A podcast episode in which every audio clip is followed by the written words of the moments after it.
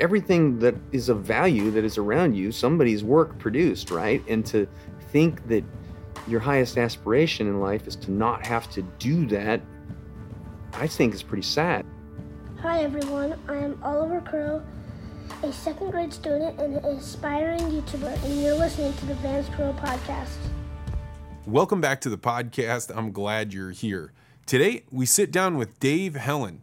Dave is a the owner of a very high-end construction company, and he's also a mountain climber. We started talking via email after he'd listened to a few podcasts, and one time I offhandedly said, "If you're willing to make the drive down here, I'd love to have you on." So Dave took a 6-hour trip and arrived here at the studios, and we had a fantastic conversation. Not only did we talk about the whole process of managing people and keeping employees for many, many years, but we also talked about work ethic and overcoming challenges in your mind that keep you from doing the things that you know you should do. I really enjoyed this conversation, and I find many of the things that Dave said during this conversation rattling around in my brain. We're going to get to that interview in just a moment, but first, I wanted to tell you about an email I received the other day. I've been doing legacy interviews for a couple of years now, and unfortunately, sometimes guests that I've interviewed pass away. Sometimes it is expected, and sometimes it comes out of nowhere. The email I received talked about being able to set the legacy interview up during the visitation so that hundreds of people that knew this loved one could see and hear their voice. At the end of the email, the person that had hired me to record the conversation with their grandparents said, Thank you so much. Now, no matter what happens, I can always see my grandfather laugh and tell stories, and it's almost like he's here with me. I share this with you because if you've been thinking about doing a legacy interview, it is one of those things that you can't go back in time and get again. If you're interested in having me sit down with one of your loved ones so that they can tell you about their stories, about the life that they led, and the history that they experienced, so that that way future generations can hear their laugh and know them in a totally wonderful and caring way, then go to legacyinterviews.com to find out more.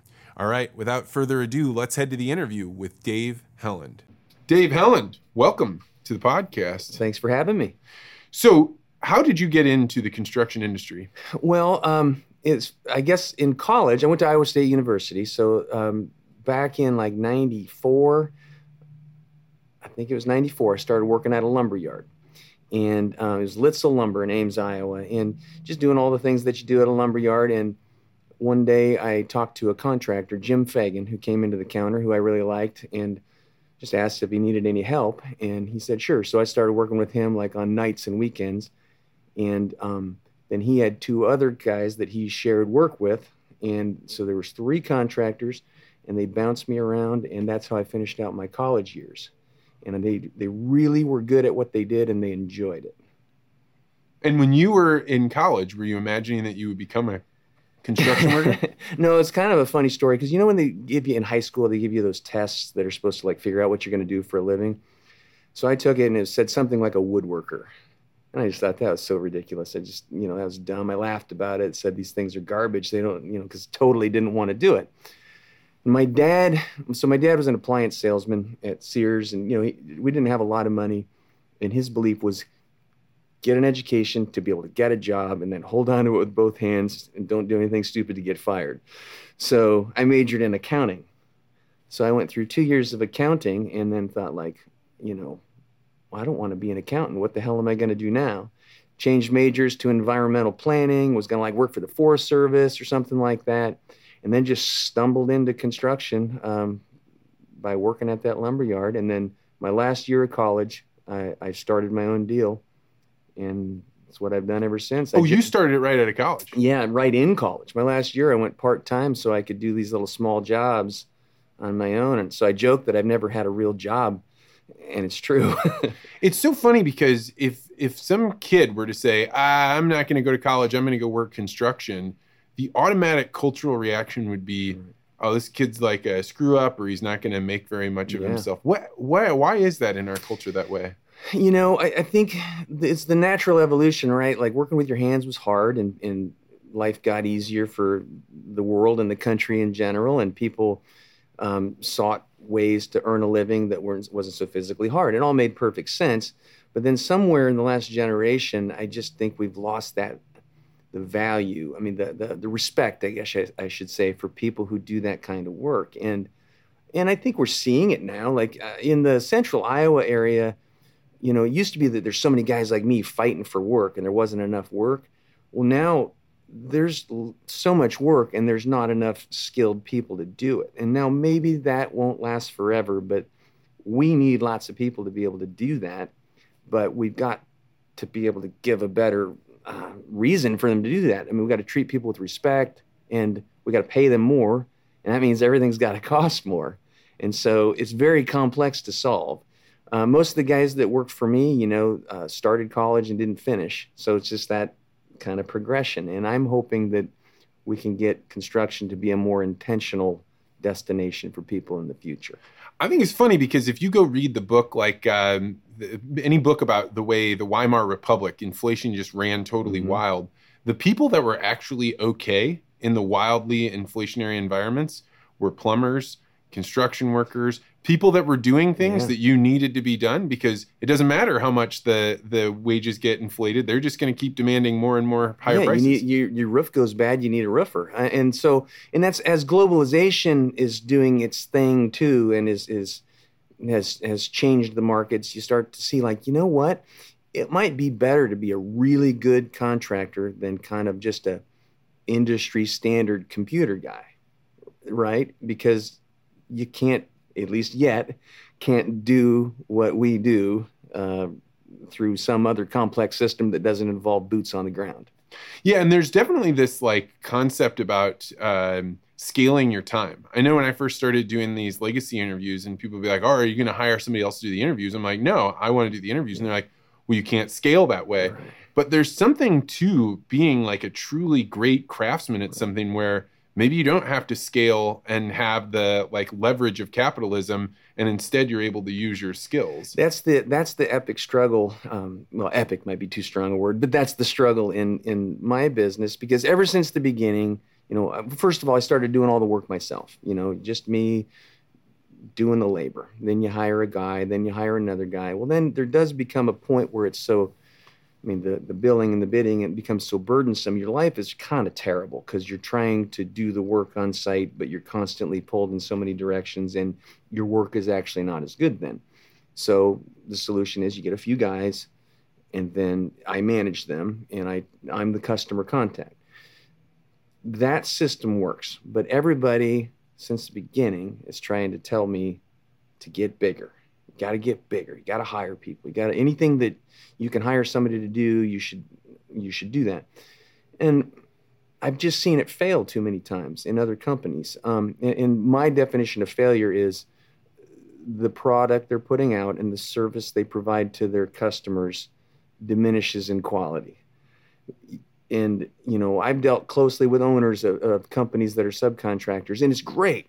Well, then they got the guy then and then I'm talking to the guy instead of the owner, and that guy doesn't care like the owner does. And eventually, by the time the problems get to the owner, they're just bigger problems, and I don't see how anybody's life got better. So I have fought against that, maybe maybe too stubbornly, um, and I just don't see any way that I can take me out of the system and have it be what I want it to be. And I guess it's my company, so that's the choice I've made. Yeah, there's truly like a tension there, right? Where mm-hmm. it's something akin to like you need to be able to trust other people to do stuff. You need to be able to lead them to wanting to do the same quality that you can. But at the end of the day, you are only you are the one that is going to care about that the most. Yeah, and and so I've had a lot of people tell me, "Oh, you got to be able to let go." It's like, well, I did let go of my trade that I loved. I love being a carpenter. I mean, I just love the work. I mean, and every now and then when I get a taste of it again, and the old skills that are rusty, they come back. It's like, oh, it's glorious but I've got guys. Uh, one guy's worked for me, Ben. He's, he's amazing. Worked for me for 22 years now, I think, maybe 23. I lose track. And you know, trained him from when he was young, and, and he does incredible work. So the guys that work for me, all of them, do amazing work. So I entrust them with that. Um, but dealing with the emotions of clients and all the complexity of the relationships, and then obviously the end product that ties all that together. Maybe I'm short-sighted, but I don't see a way to farm that out to somebody else, and I just don't. I guess I don't want to try. What is the secret to being able to keep somebody for 20 some odd years? Well, um, you know, it's something that that's a good question. Um, at the, you know, a few years you can coast with anybody, right? Until because the guy's just comfortable and inertia keeps you together. Well, I started to realize what Ben and Lee and Mark and Travis, what the guys really want is autonomy on their work. Um, so I don't micromanage. But then the biggest thing, like for the first 10 years, I, I, was sensitive about giving other people credit. Like I wanted, it was mine, it was my company, you know, like somebody would say, "Oh, those guys do a really good job," and I, you know, I'm like, "Yeah, I do a good job because I because I show them how to do it," you know, and just sensitive like that. For maybe the last, I'd say maybe it's even the last ten years. I'm kind of a slow learner. I realized that just no, those guys are the reason. They are the. I mean, I'm not. I really don't have much without them. So in front of customers, and I'd say, yeah, these guys, how good they are, and how just. I mean, you can set your watch by them. They're they're they're full of integrity. They're hard work. They're skilled. They care about what they do. I mean, these guys are incredible, and I tell them that. And so I think that matters. That and really good pay. what is really good pay in the construction industry right now? Uh, you're pushing fifty bucks. Fifty bucks an hour. Uh-huh. Wow. Yeah. Yeah. Now that's at the highest level of of of work, and still, you know, you think about it, like that's a lot of money when you're paying somebody to do construction it's not a lot. They're not getting rich on it, working hard every day, right? But it's good living. And you know, these guys, um, they start early. They, um, you know, like starting at six thirty or seven, and they can be done at three thirty. And you know, it's a pretty solid life. And they just they go home feeling good every day, uh, take a shower, and they got the rest of their evening. And so that's what they like about that life. What is the construction industry state of the union right now? Well, Central Iowa is all I know, and um, it's it's changing right now. I mean, new construction, the the well, so I guess I should tell you first of all, I'm kind of in a weird little niche. Like, I, I'm I don't hardly even know what's going on in new developments or anything. Um, I would do a lot of remodeling and do a handful of custom homes. Uh, normally one or two custom homes a year. Just and it's the kind of house where it's somebody's last home. Um, you know, just really high quality. Yeah, the details is what I noticed. So I mm-hmm. watched a few videos of yours, and it's like, oh man, somebody walks into this house, and you realize like, this is not an accident that they did that to their no. shower, that the fireplace is set up this way, that the the porch leads off in this exact way. It's very personalized, and that's the thing. The, the people that hire me are, are, are people that they value their homes and they value that environment. They want it to be, they want it to be just right. And that's what I talk to people about. You know, if you, how important is it to walk in your house and just feel good? To have everything just right, just the way you want it. If it's not important, then this is a ridiculous uh, financial expenditure that's not worth it. If it's important, then we work together to create to, everything to be exactly the way they want it. Now that takes years. I mean, we're talking like a couple years of planning normally before we get started on a project, and then these days it's like a year to do these big houses. So what I'm getting at is I don't do very much, but I do very personalized things. So my side of the world is kind of the same as it's always been. Um, but new construction, otherwise, like spec homes and all that, it's pretty much shut down right now. Really? Mm-hmm. Because you you know these guys on construction loans paying eight percent interest now, where it was you know three and a half or four, and they just anyone that was sitting on houses is trying to dump them. So there's some weird times coming. Um, but it's weird times that I've never experienced because like the 2008 2009 crash was a whole different animal. You know, um, it was vicious, had the same effect, but with low rates it was more just a, um, you know, it was a um, excessive inventory crash because um, people are losing their jobs, couldn't make their payments with the adjustable rate mortgages. So all this stuff hit the market, foreclosures, short sales, uh, put pressure on uh, spec, you know, spec homes that were under construction because all the prices were going down. Well, now it's just guys can't afford to build them. So what does that mean? We really don't know. You know, my dad experienced, you know, the 80s and that took a few years to work out that, you know, debacle. So um answer the that's a long answer to your question, but we're strong, lots of demand, but it's changing and don't quite know where it's going to go. Yeah, it's such a wild time because we've spent so many years where if you were willing to take risk, a bank would happily Oh, write yeah. you that loan and you could be buying a house, you could be upgrading. And I think a lot of the world spent like, hey, I've been in this house for three years. Now I'm going to, you know, sell this, take that money and roll it up into another house and upgrade. And all of that stuff is just frozen because who's going to give up their 3% interest for 8%? Well, yeah, and I'm trying to process that too. And and then so I had a thought about that the other day, and I thought, well, yeah, who'd do that? And I thought, well, okay, did all of a sudden everybody in the world get highly disciplined and they're not going to make poor financial choices? you know, I think there's going to be probably, um, I think it's an adjustment period. Like for instance, my first house that I bought in 2000 had a seven percent interest rate, and I remember my dad was like, "Wow, what a great rate that is," because you know he was used to 16 and 13 percent, and so um, you know when you're taking on a mortgage now, it's like you know I think it's in the sixes now, so it's not what it was, but eventually I think people just get going again and just like this is what we got, and they figure out how to make it work. Well, all I know is that so I do all these legacy interviews and I sit with people that went through the 80s and like the indelible mark that that left on them where they said, you know, I went to bed one night and we were not under the thumb of our bank and we woke up the next day and all of a sudden the bank is calling our note, they're Oh. t- you know, the pressure. And this is a pressure that like I have not seen as an adult and I think most of our culture has no idea how they will react when that pressure starts building. Yeah, it's that's the thing. It's like in my career, I've seen these seen these crashes. You know, we had the 2000 tech crash, we had the 9/11 scare, and we had 2008, 2009, and these were all, you know, genuine catastrophes. But this one's different.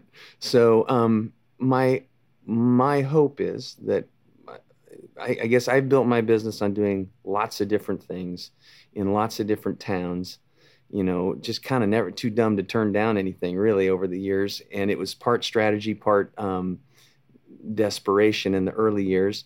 And I think I just I hope that we're insulated from um, from running out of work, and um, I'm optimistic that we're going to get through this one too. I mean, I think you're in a position. I mean, I don't know what what your working world is like, but when I look at what you're doing, like if somebody wants like high end quality work, you can't just go out and find someone that like does what you do. There's very very few out there. It's pretty tough. Um, the challenge is in construction. Uh, I, I talk to cu- clients about this a lot. You know, there's you get a young guy who's got a strong back. He goes out, and there's just low barriers to entry. So all of a sudden, you can just be you can be a contractor. You know, in the state of Iowa, we don't have any uh, strict licensing requirements or anything. So if you got a person with a lot of charisma sitting across the table from you, telling you the things you want to hear, um, it's people fall prey to that a lot, and they think they're getting what um, what they want, but they're not. Um, now, the more sophisticated clients that have gone through different experiences over the years um, see that coming. So as I'm getting older, my clients are getting older too, and so um, that's changed everything too. But you know, there's just a lot of you know, there's just a lot. There's actually, honestly, there's just a lot of fraud and bad players in construction, and I have to compete directly with them, and that's been hard over the years. Yeah, I think that there could be people that, uh, you know, I worked in construction for a while, and people, it's very easy to get over your skis, right? To start making Oh, promises man. you can't keep. And then all of a sudden, two people are in a tense Hmm. spot. And when you're in the middle of doing a renovation, your kitchen is torn up.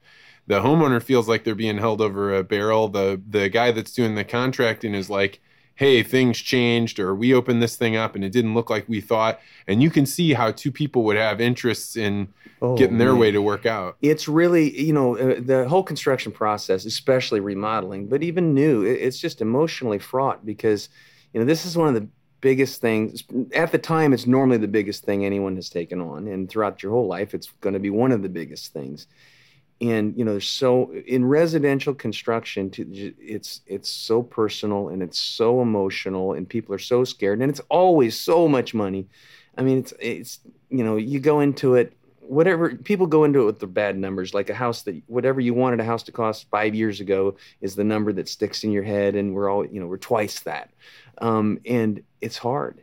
And then to go through that process and have something go wrong, which it does all the time, um, it causes a lot of conflict. But I, I I try to communicate that to clients ahead of time. There's these emotional trajectories and you know you're to be super excited and then someday you're to walk in and you're to see something you're to be like what the hell that's not what i wanted and i just try to tell them like you don't need to yell at me you don't need to be upset all you need to do is point out that that's not exactly what you wanted and i'm to get on and we're to make it what you want um, but you know people are people and it's just um, the stresses of people's personal lives also you know, takes such a toll. Because when we're working with somebody for years, things happen. I mean, there's deaths in the family, there's job losses, there's sicknesses, there's just all kinds of trouble in life. And that gets brought to the table sometimes too, as we all do. So I really just try hard to make this connection with people stay hope, help them stay hopeful that the end will come and you're going to love it when we're done. But until then, it's kind of a grind and it's not a whole lot of fun most of the time. In remodeling, I always tell people like there's two different views. Like you try to live in your house when you're remodeling it, you know, well, let's say you move out. You'll come and you'll be like, oh, wow, look at everything they, they did. This is looking great. But if you're living there, you'll come home and see the same work. You're like, what, did they even do today? I don't even see this. And so um, it's just managing the psychology of it is a big part of what I do. One of the hardest things in life, I think, is uh, coming to the realization that things always break and like nothing goes right. Yeah. And I think like I'm I'm in my 40s and I still had you know th- something went wrong this morning, and I'm like, oh, how could this possibly be? How could this thing possibly break? And and then you're like, because everything breaks all the time, and it's hard not to become a cynic in yeah. that in that way. But everything does break. So I had an old banker I knew years ago. He he said it best. Um, there was a friend of mine that went to him and it was going to loan, you know, borrow money, and and I said, "Hey, Phil, what do you think of you know so and so?" He says, "Well, he seems like a really nice young man that hasn't had his ass kicked yet." and I'm like, ah, I get it, and totally get it now. Because at you know, at some point early in life, you think that just through sheer force of will, you can make everything go your way, right? and we can't underestimate what effort can accomplish but in the end you you know you don't control enough to keep these things from happening and it's how you react to them but man why does it take so long to learn that yeah i mean the emotion of anger is such a wasted emotion and it has taken me years to learn that where you're like oh, i'm really frustrated and even i'm not the type of person that points my anger at someone uh-huh. but i like I'll call up my brother or I'll call somebody and be like, I'm so mad this. at this. but like, like you get a little bit away away from anger, and you're like, that anger didn't help me do a single thing. All it did was blind me so to everything that was going on. So destructive. So this guy I climbed with, whose dad was a psychologist, um, he, his dad used to tell him, you know, he said, you know, Matt, how do you feel? I'm angry. No, no, no, anger's anger's not an emotion. Anger's a reaction what do you feel? And he's teaching like anger is just a reaction to something else. I thought, wow, that's pretty powerful that I never thought of. And you know that when you have a uh, when you have a client that's quick to anger, you know, and there's lots of things that you can be angry about in a construction process. It's really hard to keep your cool. But then um, I always I'm getting so much better at it, but I'm not as good as I want to be you know, because I take it personally. And I, I, told this guy, you know, a few weeks ago, I just said, I'm, you know, when you're yelling at me like this, it just, I'm, I, it hits me hard. It cuts me deep. I, I really want you to be happy. And so when you're upset like this at me, it just, I'm telling you, it affects me to the core.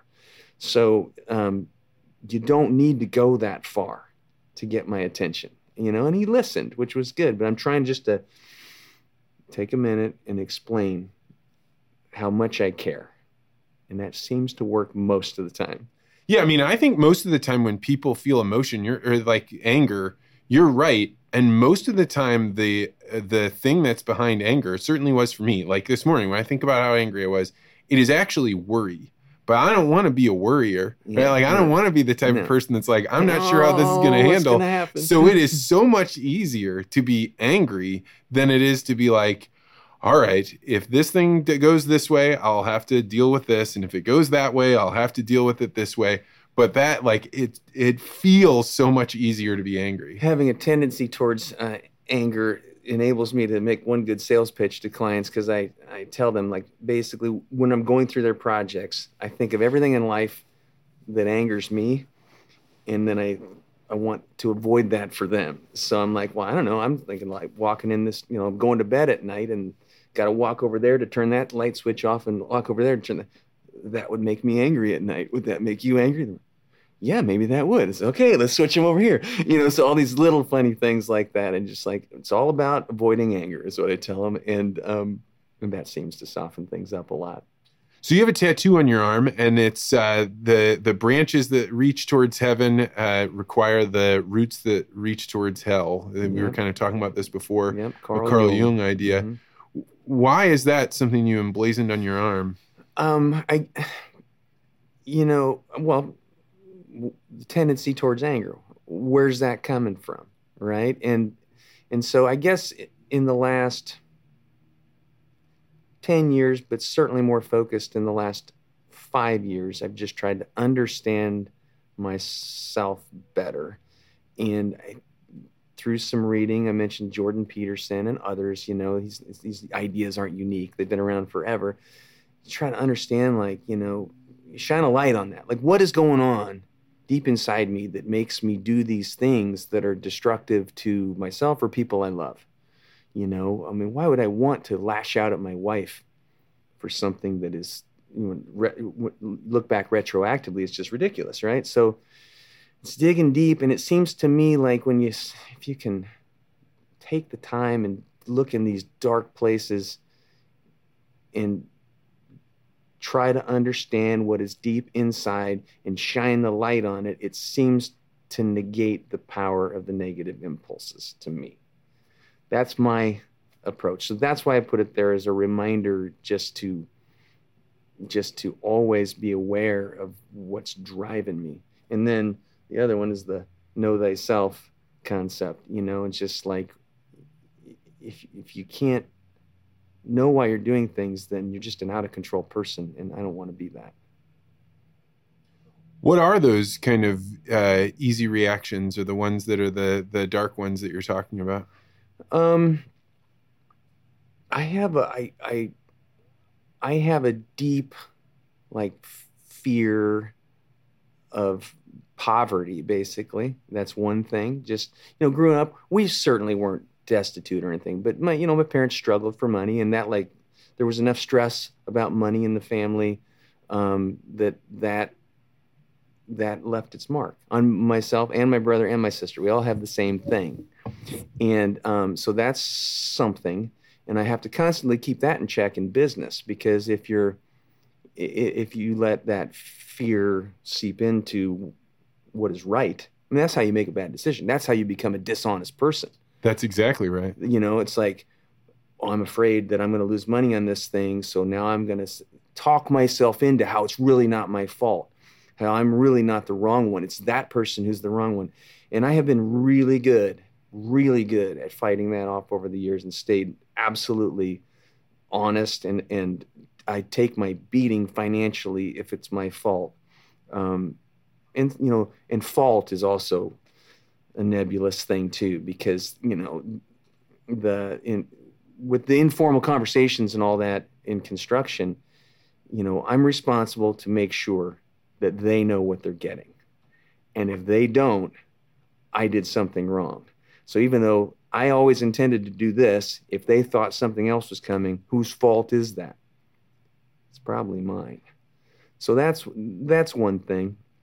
Um, you know i have a deep deep need to be right that has been a curse in my life. And i just like i just like take gotta have make a point like that's you know that's what i said or i was right or you see it coming. And, and it's it's toxic to do that. And people see that you know friends or family can see that. I remember my ex-wife always used to say you know you know you always think you're right.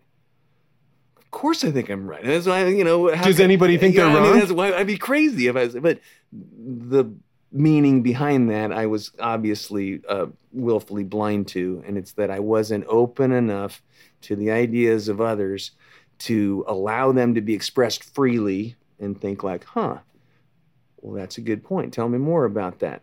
Instead, I had to come back and make a counterpoint. And I'm a lot better about that now, too. Um, so, you know, those are two things I, I struggle with. Um, you know, I'm very, very independent. And so I make my plan. And when something, somebody gets in there and messes with my plan, um, I get, I get angry. And so fighting off those impulses, um, and that's mostly a lot of this stuff is personal life stuff. You know, business. I just know the game, and like you got to control yourself.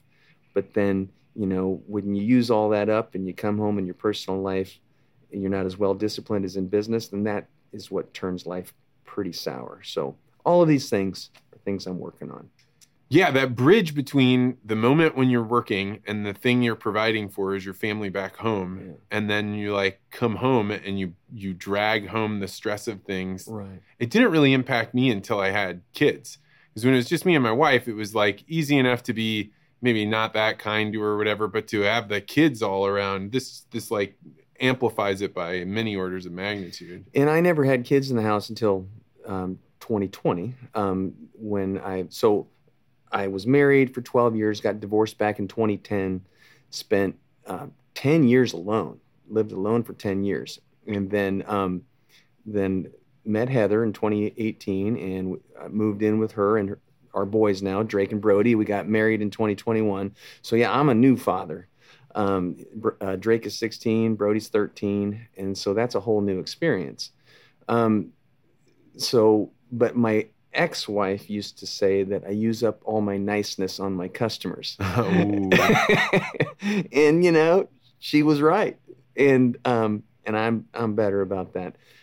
And He- Heather's a businesswoman too. There, she's a she's a realtor, very successful realtor in the Des Moines area. So you know we both have big careers, and we both help each other just keep perspective on that. And sometimes it's me helping her uh, keep her head together, and sometimes it's her dragging me back from the edge of being a lunatic. And to me, that's what being married is all about. Yeah, you mentioned before about um, the challenge, like when in somebody's integrity gets challenged, right? It's like the opportunity is when there's actual tension. Like this is Yeah. going to cost me money to Oh. have this thing.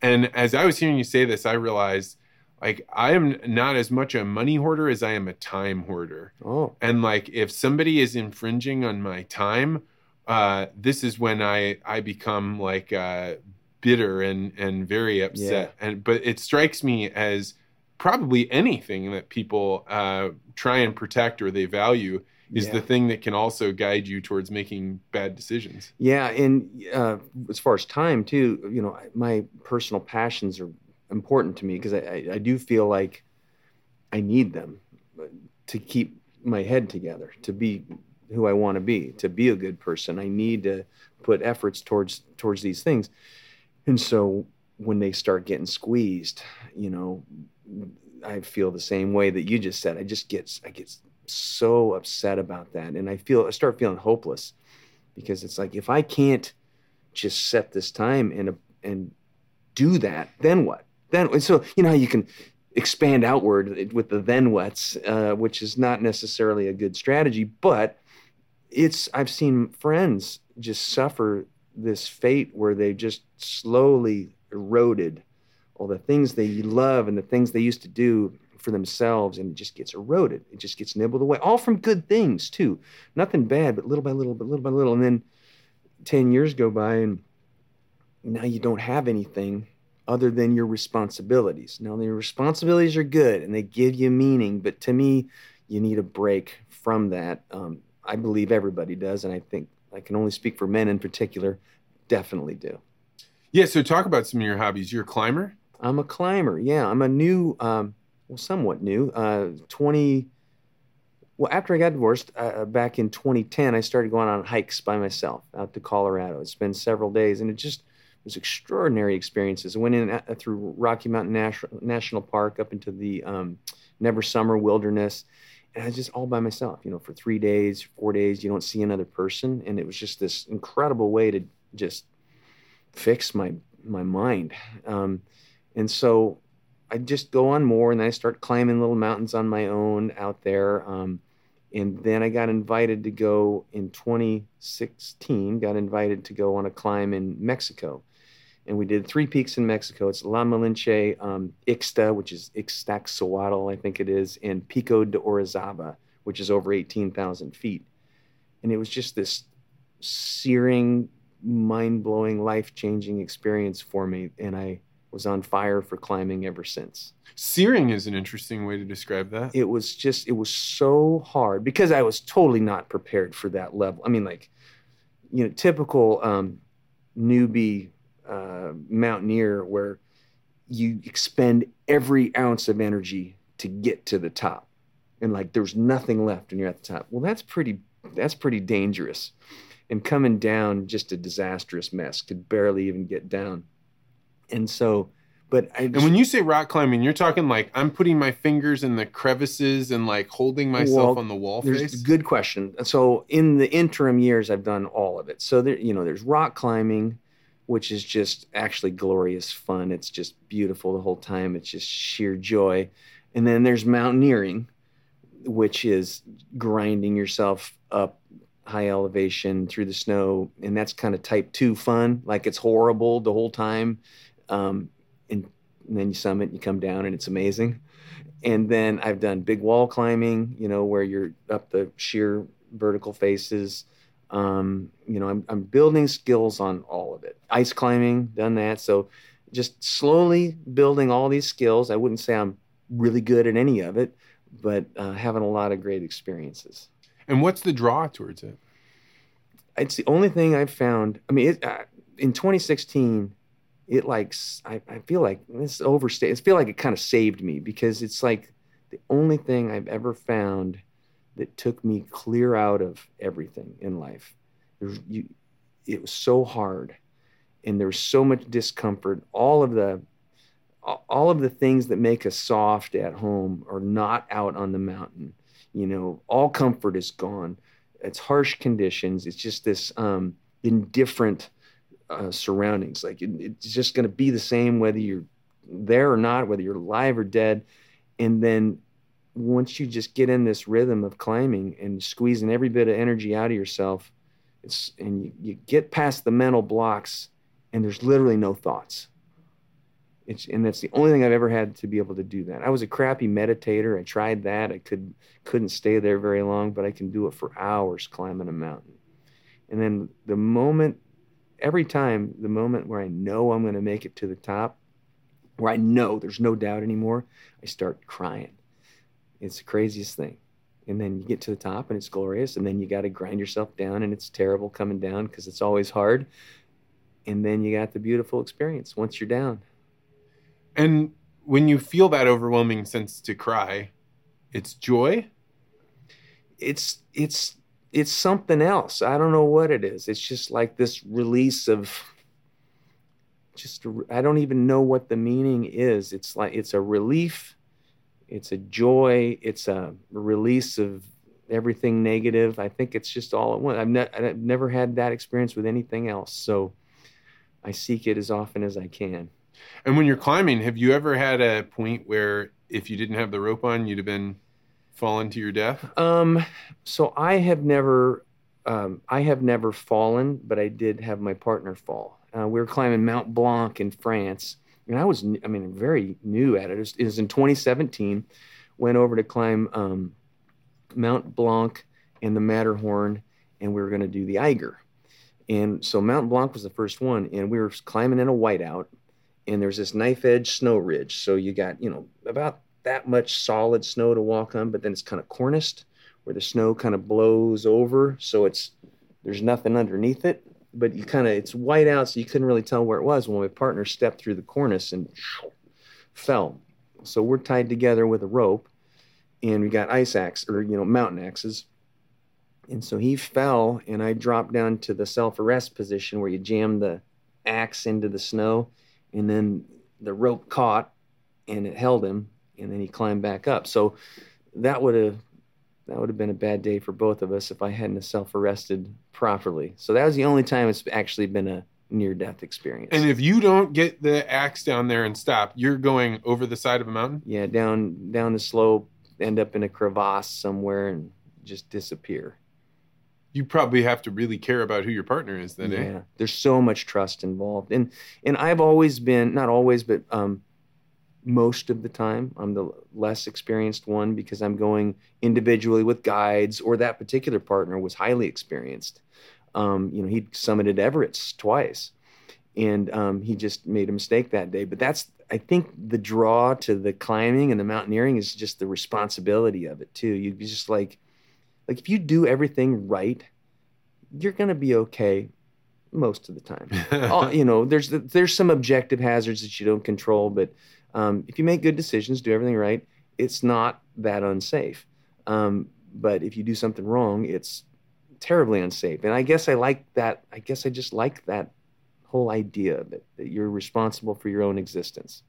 The time hoarder in me, like, uh, sits here and, and imagines like flying all the way there, g- getting ready, getting your gear going, like climbing. It seems like such an enormous amount of time. It's a lot. It's a lot. And you know, so if you're going on like a two week trip, the thing is a two week climbing trip is enough to like forget about work and everything. You know what I mean? So um, normally, what I do when I travel is I, I'm working on the plane all the way. I spend a day in a hotel room when I get there, just getting the last of work wrung out of me, and then I stay pretty focused on climbing uh, when I do that. And you know, and I can pull that off once a year, which which is a beautiful thing to be able to do that. Um, I, you know, takes a lot of effort to be gone from a small company because the things that I do don't get done when I'm not there, you know. So it just takes a tremendous amount of collaboration between people and connecting everybody. You know, it takes a month of preparation just communication wise for me to be gone for a couple of weeks. But man, I come back just a different person. So it's a it's really important to me. When you said before that you have a moment or some time with no thoughts, tell me about that. Yeah, it's so I find that when I start to get really, normally on a summit day, um, start to get really fatigued and really, you know, just physical stress is extreme, my mind starts to attack me and you start to say, like, this is stupid. What are you doing? Why do you think you need to be doing this? You should be working. You should be with your family. You should be, should be, should be. Just tries to tear you down. And if I can persevere through that, which I do, and it's like I redirect my thoughts to just I think about like my toes and my ankles and my calves and my knees and like all the way up, like the whole body. Just think about my body working. And then it just like there's literally no thoughts. It's just one foot in front of the other, or if you're climbing with your hands or your axe too. I mean, that's it. There's no thinking about the future. There's no thinking about the past. There's just that moment. And that's what makes it beautiful for me. Do you wish you were able to think like that all the time? Like, hey, this is the only. Yeah. Um, you know, the mindfulness, man, I try. Um, I try. I really try to stay tuned into the moment. And I, in, in particular, when I spend time with Heather, I really, really do my best to just, you know, it's we're together. If we're if we got other things that we got to do, let's go do that, and then let's get together and be just with us. Uh, but you know, the world we live. I mean, you know, geez, the watch is buzzing at you, the phone's in your pocket. Um, it really takes a lot of effort to be able to have that mindfulness in the moment. And I will say that I don't take that effort or make that effort enough. Yeah, I was just talking with a guy today who does like uh, ultra high net worth uh, individual like wealth management, and uh, I was saying, you know, the the best part about making mon- more money than what I was when I started, and you you keep growing and growing, is that you have time, and to me, wealth is time. Yeah. And but he kind of corrected me and was like, well, actually, what wealth is is the ability to be present with whatever you're doing. It's not just your time, it's that you have to be able to be like sitting there and paying attention to the thing that you want to be paying attention to and that you're able to embrace Yeah. it. And I think about that and I think like uh, the the mother that has the screaming child that has just come home from working for 10 hours and just wants like a few minutes of time with that child where it's peaceful like it's ripped away like real wealth is about being able to be present with the people or things that you want to be present with Yeah, and that's back to the controlling the, the the anger, controlling the emotions, right? Because what so what is that? Like so so the we all want peace, but you can't get peace in, in daily life. It's really not an attainable. because everything breaks Right, because everything breaks and people are people and you're crazy. We're all nuts. I mean, you know, if somebody else, like for instance, driving in traffic, you know, it's like when somebody, eventually you're going to be the idiot. You're going to be the guy that pulls out in front of somebody and somebody's like honking and giving you the finger. And I'm like, oh, come on, man. Like it was you yesterday. You know what I mean? It- it's like, but we're all, I don't know. I think we expect too much of other people. I think that's one thing. And, um, maybe not enough of ourselves or maybe but then i could make the argument that we expect too much of ourselves. I mean see what's the right what's the right balance? Um I- well and i think about that balance you were talking about on the rocks right? Like you were saying your brain starts saying what are you doing out here you you idiot? Like i know that that self-talk exactly right? And why does your brain turn on you like I that? don't know. why does it do these things where it's like uh, you know, hey, it, you you deserve this indulgence. You deserve to not have to work that hard or to to have that extra bowl of ice cream. well why is everything okay th- this why is everything good the hardest thing that's the real interesting question like the right thing is the hardest thing so like i always tell my guys like i don't have to tell them this anymore because they're so experienced but years ago when they're facing the decision should they do something this this way or that way i'm like whichever way takes the most time and is the hardest that's the right choice you don't even need to ask me it's always the right choice because the only reason you're thinking about it is because you don't want to have to do that That's a good point. yeah. So like, don't I mean? So think about the options. Like, okay, that seems easier. That seems harder. Just do the harder one. You're not going to be wrong, you know. And so, but then that runs right up against the idea that oh, life is short and you're supposed to enjoy yourself, and like, but then if all of life is just enjoying yourself, I mean, you're going to be eating garbage all the time. You're going to be hanging around doing nothing what is supposed to be enjoyment. Okay, so years ago, I came after I got divorced, trying to get my head together, get my own habits in order. Like I could, I got two choices to make here. I could get weird and and fall apart, or I could get better. So I chose better, whatever that might be. And I start thinking about all the things that everybody thinks is a waste of time. So like cooking meals. Oh, cooking meals. What a waste of doing dishes, cleaning your house. Like, oh, I mean, all these stupid things that you got to do. And work, work itself is a waste of time because you're supposed to be doing something else, wasting your life working. So I'm thinking about all this. I'm like, well, so work is bad and like cooking is bad. Like, what are we aspiring to do? And for all I could decipher from that in in in that calculus was that watching TV or drinking with people is like the highest aspirations of life, right? And then I'm thinking, well, that doesn't seem right. So I embraced all these things. I'm thinking like I looked at one time I was hunting, I was sitting in a tree stand and I looked at the animals just like going through their life, doing what they do. And I'm thinking, well, like that's for us, that's all these things. You know, it's the daily tasks that make up life. And that's what life is. So I thought, why am I going to be mad about? So I started cooking, started taking pride in all of that, and and that's been a really good outlook for me because I don't walk around angry at all the little things there are to do in life now. So I guess I don't know how I got into that, but just the idea of, um, I guess that's in a way being present. My my dad had a really beautiful way of describing. You know, you'd ask my dad, uh, "Hey, Dad, how was work?" And he was like, "Oh, just chopping wood and carrying water." and he would say that over and over again. And uh, and like I now look back on that and realize that he didn't resent things like uh, emptying the dishwasher, putting things away. He just viewed it like, hey, we want to be warm, you got to chop water. You want to drink water, you got to you got to carry it. Yeah, you know, like yeah. you you got to do these things to live, and if you hate them, you are the one that experiences that that feeling of negativity. You're going to be miserable all the time. I had a, a friend whose dad had a good saying about work too, and he'd say, "You know what? Oh, you don't like your job? Well, the next guy that has that job, it's going to be the best one he's ever had." yeah, that's true. Hmm. Yeah, And so, you know, all these things, and that's the curse of moving of of um, the curse of rising standards too, right? I mean, the things you have, I, I I try to get back to thinking like, okay, like think of me when I was 19, 20, 21. I remember vividly when I was 21 thinking like, I really wanted land. I wanted land so bad, and I thought, I'm never going to have it. How will I ever have it? I don't have any money. I don't even know how to get money, and just was desperate. Well, then you know now I have more than I more of everything than I ever thought I'd have, but still, like, why isn't that enough? You Isn't know? that amazing? I was just talking mm-hmm. with my buddy Keaton about this, and I I pointed out to him I was like, it feels weird to say.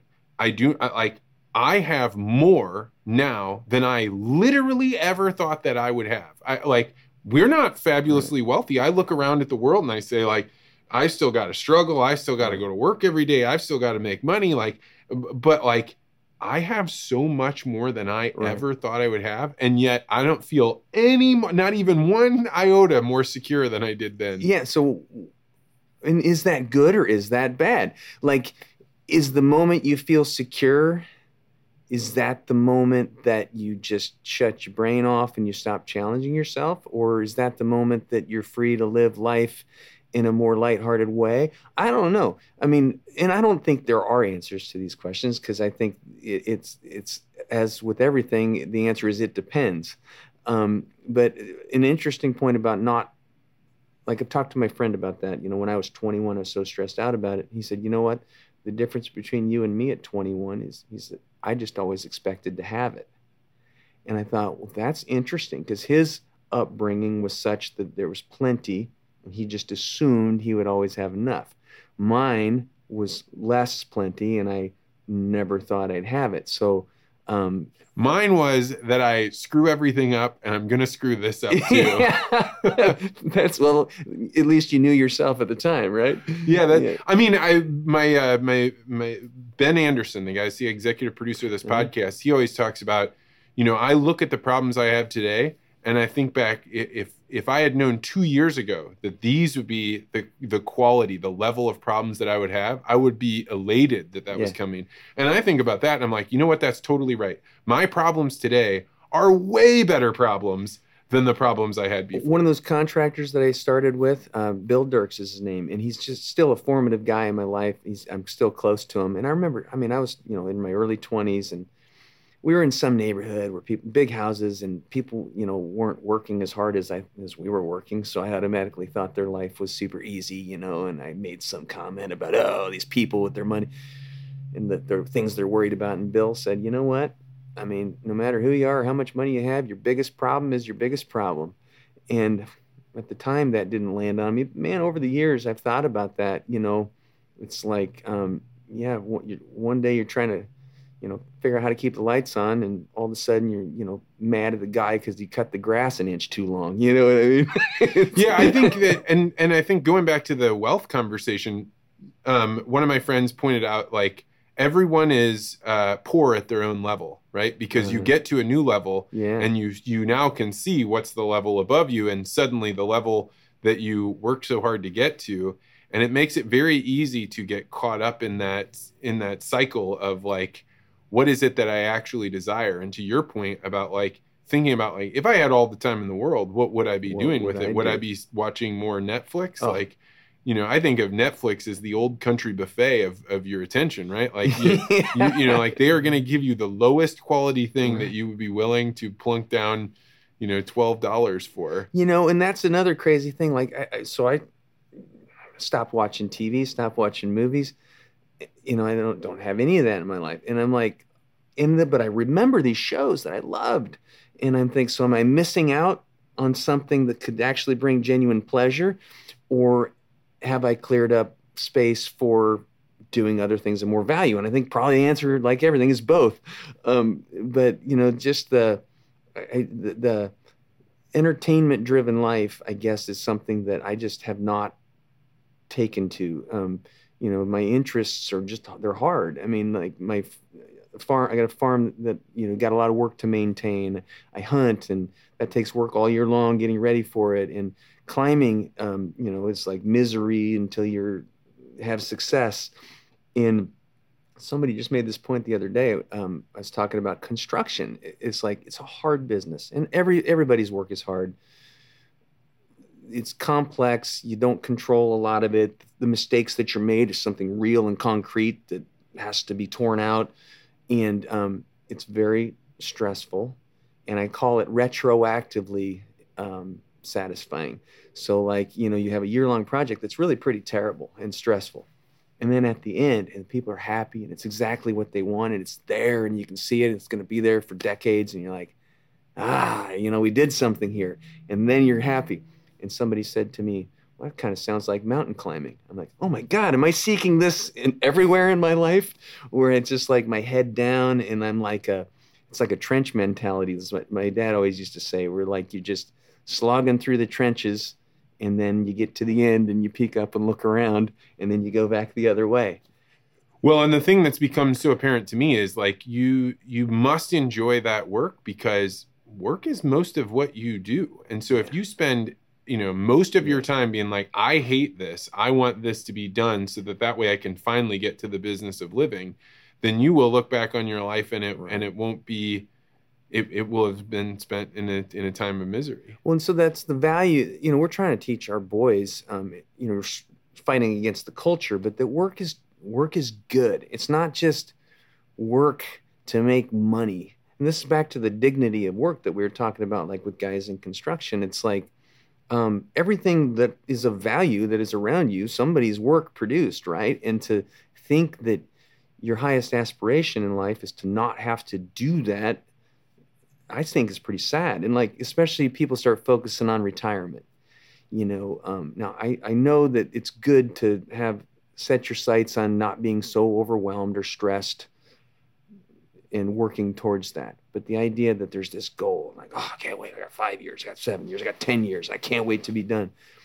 And I'm like, so you're telling me, like, so you're just going to, the next 10 years, you're just going to look past because that's when you're going to be happy. But I haven't seen it. I haven't seen people get, especially men, quit working and and something happens that isn't as it's not good for them. It's like a yeah. slow easing off of work, maybe over to have a little bit of meaningful work versus a lot is is a great aspiration. But being done, oof, I don't think I want it.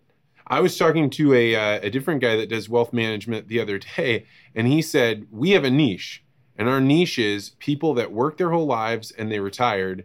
And then the dad decides he doesn't want to be retired. He wants to go back and work. And now you have all these weird tax implications because you're making money and you're drawing money out of your 401k. That's and I funny. was like, is it is it big enough for a niche? He's like, this is so big that I think a lot of people will get into this realm. And it's because all these baby boomers were convinced that they their highest aspiration was retiring and there was nothing there for them when they got there. Yeah, that's um that's the the, the entertainment driven life idea where um, you know that if you're not doing that you know with your family or with yourself pursuing a personal interest that it's a waste of time so i think that for our culture to right itself i think that we really got to change that whole paradigm and maybe it's maybe well everything can be changed right all problems that are caused by people can be solved by people but it'll take a lot of time and just that uh, valuing just getting up in the morning. Like the guys that work for me. I mean, these guys, uh, to they do hard work every day, and they get up and they go there every day. And you can, like I said before, you can set your watch by them. I mean, these are honorable people that should be elevated. They should be like, ah, and I've told my boys, like, these guys, like, these are who you want to be like. I mean, you know, they're doing hard work every day, taking pride in it. Like, they're an example for you. Now, I'm not saying you want to do that work, but take that mindset to anything you you do. And I think, man, you can be at least you're not going to be miserable miserable about working if you have that mindset, right? I'm doing something of value, and this is the mark I'm leaving on the world, and I'm going to do it well.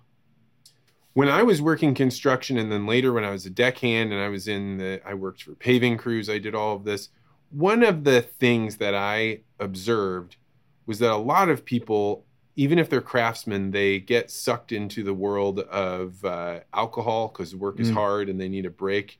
And I remember vividly, t- like being on the ship and realizing there were people that they may be really high up in the in the ship pecking order, but they are stuck there because uh, they developed an alcohol habit mm-hmm. or they mm-hmm. developed like different problems in their lives and uh, it, it was like one of those things where I was like, "What do I have to do to make it so I don't get stuck in in in this world?" Yeah, and that the the alcohol abuse situation, I think is you know I don't know what the statistics are, but maybe I'm just getting old enough to pay more attention. But like, it seems to be rampant to me. And in construction, I've seen a lot of guys succumb to that over the years, and now succumb can also mean just living with that addiction for your whole yeah, life. Yeah, they just come to work with a hangover and right. they make it work and they're functional, but it's miserable. Right. And, you know, my family didn't drink at all growing up. Um, so I can't blame it on my parents. But, you know, get into college, the culture is just driving you towards it. It's almost the natural thing. Like, this is what you do, right? Okay, I'm in college. I'm going to drink a lot now. And then, um, and then I think the stress, of business as a young man. I, I took to drinking whiskey a lot and I loved it. And then that was what f- was fun it was associated with. And my friends were all the same. And, you know, you get all these get togethers and these patterns of behavior, these activities all connected to alcohol. And it was a few years ago, I started just thinking, oh, I'm going to ease back and ease back. And I made valiant efforts to do so, but I was never able to control it enough to really trust myself, like in a social situation. And I don't mean like burnout drunk. I just mean like having too many and feeling crappy the next day. If you can go into it time after time, and say, I'm not going to drink too much. I'm not, you know, I'm just going to have one, just going to have two, and then fail. Like, what does that mean, right? And so here I am thinking to myself, like, okay, I'm this guy that's likes values discipline and self control and trying to be my best, and like I'm gonna show this to my boys. That's not cool you know. So I quit drinking totally uh, uh, August 8th of last year, um, which co- coincidentally, then about a week later, my my wife Heather got diagnosed with breast cancer, and then we just did research on on breast cancer risk and alcohol use. So she quit drinking like two weeks after that, which she was never the drinker that I was anyway. But so anyway, the two of us, no alcohol in the house, and um, it's changed a lot it creates some you know I, what i found was like all the social gatherings that i thought i loved i mean i just loved them ate them up couldn't couldn't wait to go meet people. You find that you take out the alcohol and i mean it's, it's good for about an hour hour and a half and then that's about it right? And so it's changed a lot in my life um, but i feel good about it though i'm still a little i'm still missing it let's put it that way. What does it feel like to miss alcohol? Man you know the, you know about the our minds playing the tricks on us. Um, you know, I love I like cooking, and I'm cooking dinner, and I just love drinking wine when I was doing that. And so, what does your mind tell you? Well, it's, it's a glass of wine. What's the big deal? Just have a glass of wine. And it's true. It's not a big deal. But I've proven myself like a thousand previous times that I'm gonna end up, you know, six months from now, having too many drinks at a social gathering and regretting it. So um, I just I miss. It was just a ritual, one of those things that you do. Um, I miss that. I miss sitting around a cabin, hunting with my friends, having drinks, and just that relaxation it brings. But my my hope is that I can eventually reach the point where I can get to that relaxation and that without it that's the that's the goal because how beautiful would that be right? If you can just feel that good without alcohol. So that's my goal. Uh, whether i'll get there or not i don't know but i'm committed to not having any because you just see the just the destructive effects in so many people. Is that the commitment you made? Like never again? Never again. Wow. Never again yeah. And was this a solitary conversation you had where yeah. you're like I just woke up one day and I just and it wasn't like this scathing event or anything. It was just like yeah, I always got anxious the next day. You know, I had too many drinks. Did I say anything wrong? Oh yeah, and the answer is yes. You said something wrong because I'm always saying something, and, and like um yeah, and I just I spent so many years like that. And then you do damage control. You know, you talk to people. Hey, you know, we sure had fun last night. How was it? And I thought this is stupid, man. I'm like, so I'm 50. I just turned 50 in April. I'm like, you gonna be 60 and do that? You gonna be, I mean, you're gonna be 70. You're gonna be having too many drinks. I mean, at some point, it, it, this is just who you are then, right? And I didn't want to be that guy. So, um, so yeah, totally. And and Heather Heather's great with it. She she like I said, she never liked it as much as I did, and uh, so she doesn't miss it like I do. And but we've um, it's changed what we do. It's changed our patterns of behavior, and it's for the better. And you know, the boys will have to make their own decisions as they get older, right? Um, they'll have to go through it because I think the whole culture is just pushing people towards alcohol use. But maybe it's my own little view of the world, but it seems like maybe there's a building movement to stop. Drinking. I think there's definitely a movement right now in the in the U.S. or in the West to to slow down alcohol. Yeah. I think like I hear people talk about it more and more, and uh, I I think that you can't do it in the way you did tobacco, where you shamed everybody right. because people will reject that. Yeah. But but I think that there's like at least among the people that listen to podcasts and are trying yeah. to figure out, you know, their Huberman or Lex Fridman or whatever, they're hearing these like ideas that like, hey, remember that study that you heard that resveratrol that's in red wine that's going to make you better? Like that's bullshit. Garbage. And the comparison between, you know, drinking alcohol and and uh, you know one or two nights a week is way worse for you than you've ever been told right. to believe. And I think people are finally like op- have opened their eyes to this idea and i wonder how much this correlates with cannabis becoming more popular and people making that trade-off because i'm a firm believer at least in myself like if i give up one vice i just grab another one to keep me afloat yeah and you know and that's an interesting question too and, and this is getting out of the realm of my of any like deep experience for me but it seems to me anecdotally that like pot isn't the same as it used to be right it's stronger so, you know, back in, I remember in college making that argument, oh, what's the difference between, you know, pot and, and alcohol? Alcohol is more harmful. And maybe it was. Is it now? Is it, is, is it become, is cannabis becoming more troublesome? You know, I don't know. Um, well, there's some interesting things. Like I, I've heard it said that alcohol, like, didn't used to have as much alcohol in it. Beer, for example, yeah. or wine, like we have so bred yeast to be able to create so much higher alcohol content.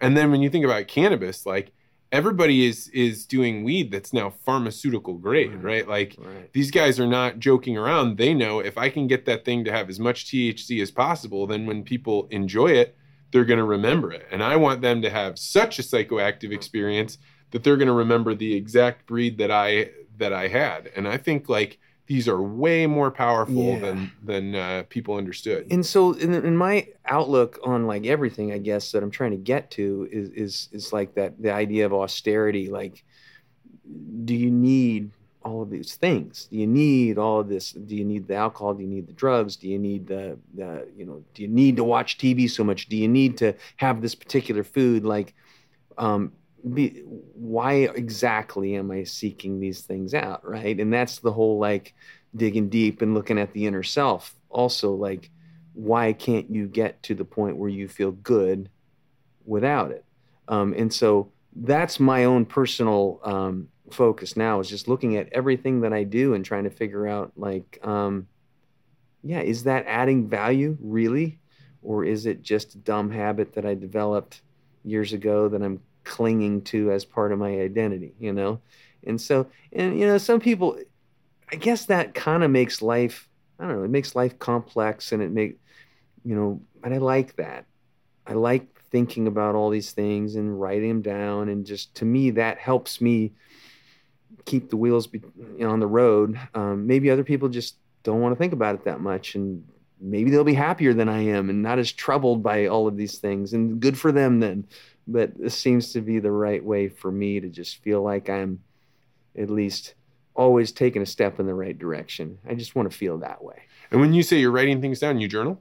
I yeah, I do. Yeah, I like writing things down, and and you know, you get enough years of it, and you can look back and just see like, oh wow, yeah, you had some weird ideas back then. You know what I mean? Do you like going back and reading what you wrote? I I do. Every now and then, I go back and I just kind of. To me, it's like seeing growth is what I want to see. Now, I'm, I'm, it's not like I'm grading myself, but every now and then I you know, I've got some moments I go back and say, "Oh man, that was a tough time." You know, I feel kind of bad for that guy right there. You know what I mean? Yeah, that I don't. I really understand that. Like, it is so much easier to treat myself kindly when I look back on like, "Whoa, look at what like like I was experiencing. Look at the thing that I was focused on. Look at the pressures that oh. were all around." And and trying to write those down you know, one of the things that I've picked up in journaling over the years is um, I don't feel very good about myself when I write like I'm the victim. I try and write down things as though I are an I am an outside observer of my own life and oh, saying yeah. like this is what's going on and uh, and the act of writing that down I think is cathartic. And then going back and rereading it makes me not wince because I have a few years of journaling where I like it's like oh woe is me. And you're like ooh that does not feel good. Like I like but like hey these are these are the things I'm facing. These are the problems I'm trying to overcome. And uh, that makes me much more um, much better able to feel like uh, empathy for for the person that I was you know another thing that i do so i have these i'm a big list guy and every day i got a to-do list and then I, at the end of the day i date it and i put it in a file just for that that's to protect myself from oh there was a phone number i wrote uh, you know two two weeks ago that i forgot to transfer over and i go get it. Well i put these all in a file and then each year's business gets filed away and then um, every few years i take these boxes out and i go and i pull out these papers and I I look at like what consumed my life and this and it's like you know I can see these people's names. I'm like god I remember I remember the stress but like well isn't that weird? It's all okay now and they, and I and I have nothing to do with them now and not in a bad way but just like it just it's so weird. And then I burn them I I put it in the burn pile and just like burn them and, and like it's cathartic man it's like this amazing thing. I'm looking at all these things and these stressful jobs and all this, and like this was my life in 2000, you know, 13, and yeah, wow. I I uh, accidentally go through my to do list because I keep them all, mm-hmm. but like, it is a weird thing to go back and look at like oh, look at how I wrote that name down that I needed to call them for like three weeks straight. yeah. Why didn't I just do that right here? Right? Like I did it, I, avoided it because I was scared of it. Yeah. Right. And like, I think my to do lists are actually like fear lists, right? Yeah. They're like, what is the thing? If you see something go on there more than one time or more than two times, it's because I didn't know how to solve that problem. And so I put it off. And I think if I could take that medicine even now, I could go look on that to do list and be like, most of these are because I haven't sat down and been like, the thing I, I, I started doing this with my two year old, almost three, is like when she's like, Daddy, I need help. And I'm like, No, you don't. You you can do this. And she'd be like, I don't know how. And then be like, what would be the very first thing you would do, right? yeah, and that's the thing that's you have great. to do to your to do list, right? Like, I don't know what to do, but what would be the first thing I would do if I if I were gonna get through this. My dad had a beautiful way for that. So he, he so he sold appliances at Sears. He lost his job, you know, when he was in his fifties, um, and got into the insurance and investment business, and and so just a whole new realm. Well, he found himself putting things off and putting things off and putting things off. So he would denote tomorrow is a day of pain, and he would just he'd go to bed thinking tomorrow was pain. All day is pain. He'd get up in the morning. Today is pain when he would go to every single person that he'd been put, every bad task, and he's, this is what I'm doing today. And like, that's effective. I've done that some days, like, no more weakness. I'm taking charge. Tomorrow's going to suck and I'm ready for it. You know what I mean?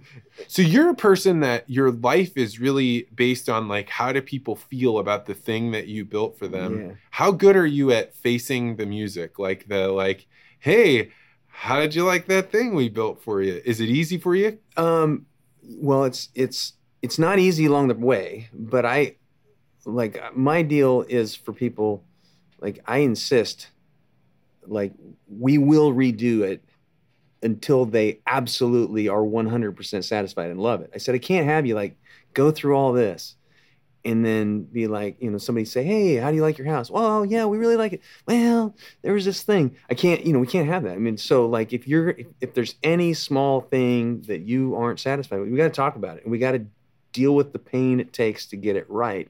So I'm I'm because I go through all that trouble throughout the process, in the end, everybody's happy. That's beautiful. Hundred right? percent of the time. Yeah. Hundred percent of the time. But in the process, oh, I get sensitive. You know, it's like um, when what I what a trigger for me is when there there's like a insinuation that I that I didn't do what I was supposed to do when I firmly believe that I did everything I was instructed to do. I get super sensitive. I want to I want to fight about it, but I had an old guy tell me years ago that ego costs money, and I'm like, oh, yeah, don't. There's no value in that. You're gonna end up in the same. You're gonna do what they want. That's where we're going with this thing. So I just float on the stream in that direction.